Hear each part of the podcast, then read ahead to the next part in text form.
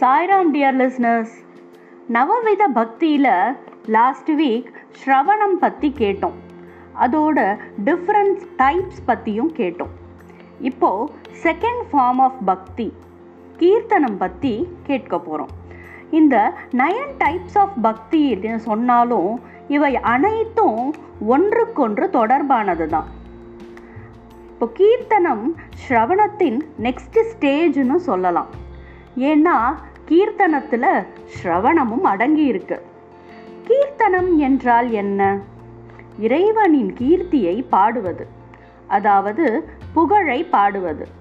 இந்த கீர்த்தனம் சமய வேறுபாடுகள் இல்லாமல் அனைவராலும் பாடப்படுவது. சர்ச்சில் கேரோல்ஸ் காஸ்பல்ஸ் இதெல்லாம் கேட்குறோம் மாஸ்கில் கவாலி கேட்குறோம் குருத்வாராவில் சங்கீர்த்தன் கேட்குறோம் இப்படி எல்லோரும் அவரவர் ஸ்டைலில் இறைவனோட புகழை பாடுறாங்க.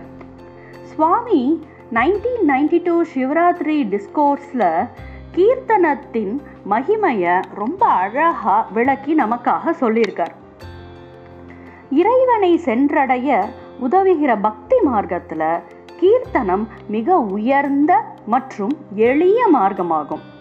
நாமஸ்மரணம் அல்லது கீர்த்தனம் தான் இந்த கலியுகத்தில் நம்மை காப்பாற்ற உதவும் எளிய வழி.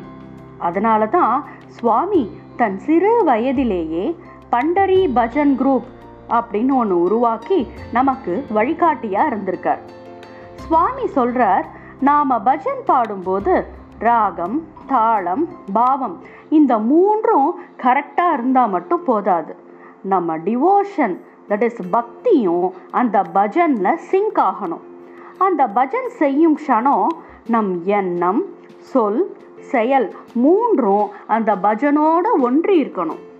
நாம் வெறும் வார்த்தையால் இறைவனை அழைப்பதை விட இசையோடு பக்தியோடு அழைத்தால் இறைவன் மனமுருகி நம்மிடையே ஓடோடி வந்துடுவார் சுவாமி அதுக்கு ஒரு அனாலஜி கூட சொல்கிறார் கிணற்றுல விழுந்த ஒருத்தன் மெல்லிய குரல்ல சுரத்தே இல்லாமல் காப்பாற்றுங்க அப்படின்னு கத்தினா யார் காதலியாவது விழுமா? அவன் உரத்த குரல்ல காப்பாத்துங்க அப்படின்னு கத்தினாதானே அவனுக்கு நாலு பேர் ஓடி வந்து உதவி செய்வாங்க. அதே போல தான் நாமளும் இந்த பவசாகரத்திலிருந்து தப்பிக்கணும்னா நல்ல உரத்த குரல்ல கைகளை தட்டி இறைவனை அழைக்க வேண்டும். சரி இப்படிப்பட்ட கீர்த்தனத்தை நாம எப்போ செய்யணும்? இதுக்கு தனி நேரம் இருக்கா? அப்படின்னா இதை நாம் ஒவ்வொரு நிமிஷமும் செய்ய வேண்டும். சுவாமி சொல்கிறார் தியாகராஜா அவர் ஒரு மியூசிக்கல் கம்போசர் கிடையாது. அவர் இறைவனோட என்னெல்லாம் பேசினாரோ அவருடைய உரையாடல்லாமே தானாகவே கீர்த்தனமாக மாறிடுதான். அப்படின்னா என்ன?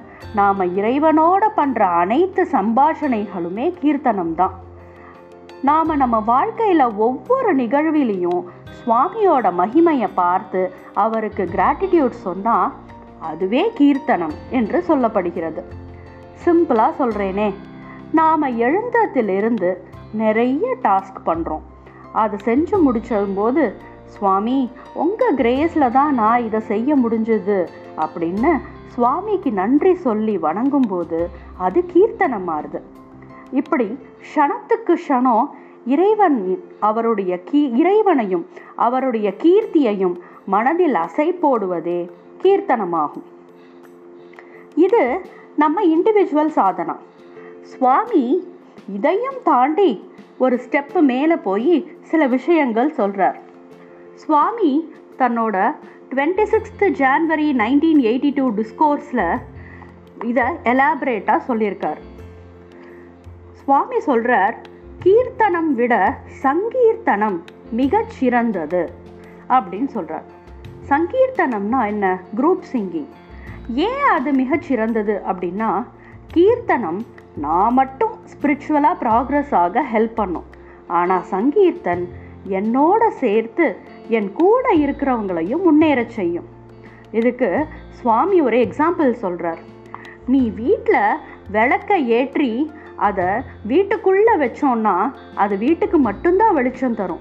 அதையே வாசல் மாடத்தில் வச்சோன்னா உன் வீட்டுக்கும் வெ- வெளிச்சம் தரும். வழியில் போகிற ரோட்டில் போகிற வழிப்போக்கர்களுக்கும் அது வெளிச்சமாகும். எவ்வளோ ஒரு நல்ல அனாலஜி இல்லை? சரி அந்த டிஸ்கோர்ஸில் சுவாமி சங்கீர்த்தனத்தை ஃபோர் டைப்ஸாக பிரிக்கிறார். அதில் ஃபர்ஸ்ட் டைப்பு குணசங்கீர்த்தன்.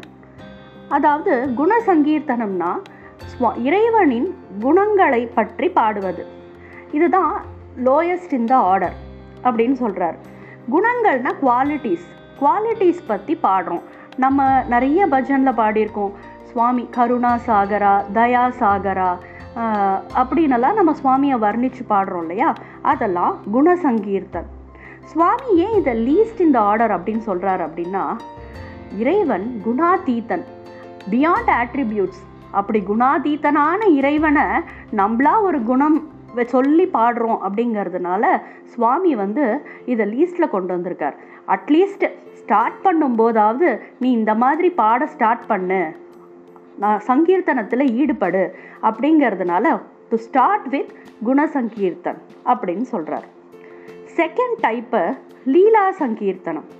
இறைவனின் லீலைகளை பாடுறது. நம்ம பாடுவோம் இல்லையா? மந்திர கிரிதாரி மாக்கணுச்சோரா அந்த மாதிரி இறைவன் புரிந்த லீலைகளை எல்லாம் பாடி பாடி பாடி நம்மளை சந்தோஷப்படுத்திட்டு நம்ம இறைவனோட ஒன்றாகிறதுக்கு ட்ரை பண்ணுறது தேர்டு வந்து பாவ சங்கீர்த்தனம் பாவ சங்கீர்த்தனம் அப்படின்னா connecting God with our emotions இதை இது ரொம்ப காம்ப்ளிகேட்டட் அதாவது இது டிவோஷனுக்கும் இமோஷனுக்கும் ஒரு லைன் ஆஃப் டிஃப்ரென்ஸ் இருக்குது இமோஷனுங்கிறது வந்து நின்றுடும் ஒரு ஸ்டேஜில் அந்த ஃபீலிங்ஸ் குறையும் போது. ஆனால் டிவோஷனுங்கிறது it lasts forever and it is ever growing அதுதான் அந்த பாவ சங்கீர்த்தனத்துலேயும் சுவாமி அதை இன்னும் ஒரு சிக்ஸ் சப் கேட்டகரிஸாக பைஃபிரிகேட் பண்ணுறார் ஃபஸ்ட்டு வந்து சாந்த பாவா சாந்த பாவம் அப்படின்னா அமைதியான பாவம். அதாவது எல்லாத்துலேயும் ஒரு ஈக்குவானிமிட்டி சுவாமியை ரிலேட் பண்ணும்போது எல்லாத்தையுமே எனக்கு நல்லது கெட்டது எது வந்தாலும் அது இறைவனின் பிரசாதம் அப்படிங்கிற மாதிரி ஒரு ஈக்குவானமஸ் அமௌண்ட் மைண்டோட பார்க்குறது. செகண்டு சக்கிய பாவா. சுவாமியை தன் நம்ம ஃப்ரெண்டாக ரிலேட் பண்ணி பாடுறது. எப்படி? அர்ஜுனன் சொல்கிறோம் இல்லையா? சக்கிய பா பாவத்துக்கு. அதே மாதிரி நம்ம சுவாமியை ஒரு ஃப்ரெண்டாக ரிலேட் பண்ணி அவருடைய புகழை பாடி அவரை நம்ம ஃப்ரெண்டாக ரிலேட் பண்ணி அந்த பாவத்தை எக்ஸ்ப்ரெஸ் பண்ணுறது தேர்ட் வந்து தாஸ்ய பாவம். தாஸ்ய பாவம்னா இறைவன் நமக்கு எஜமானராகவும் நாம் அவருக்கு அடியவராகவும் நம்மளை பாவிச்சுண்டு கீர்த்தனம் பாடுறது. ஃபோர்த் வந்து வாத்சல்ய பாவம். இறைவனை தன்னோட குழந்தையா நினச்சி நாம் அவர் மேலே புகழ் பாடி கீர்த்தனம் பண்ணுறது அதுக்கப்புறம் அனுராக பாவம். அனுராக பாவம்னா connecting God as our beloved like Andal Meera அந்த மாதிரி. அந்த மாதிரி பக்தி பண்ணுறது அனுராக பாவம். கடைசி இது மதுர பாவம். மதுர பாவம் வந்து எங்கும் எதை பார்த்தாலும் இறைவனை நினைக்கிறது.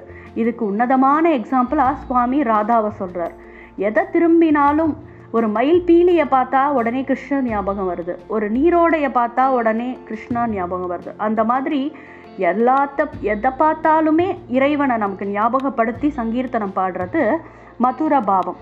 இதெல்லாம் பாவ சங்கீர்த்தனத்தில் அடங்கியிருக்கு இது தேர்ட் ஸ்டேஜ் பினல்டிமேட் ஸ்டேஜாக சுவாமி சொல்கிறது என்ன அப்படின்னா நாம சங்கீர்த்தனம்.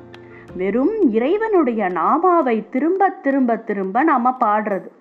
ஏன் இதில்? இதை penultimate and most important stage and final ஸ்டேஜ்னு சுவாமி சொல்கிறார் அப்படின்னா இந்த அபோவ் செட் த்ரீ ஸ்டேஜஸில் அங்கங்கே ஏதோ சிறு சிறு குறைகள் இருக்குது அப்படின்னு சொல்கிறார் சுவாமி.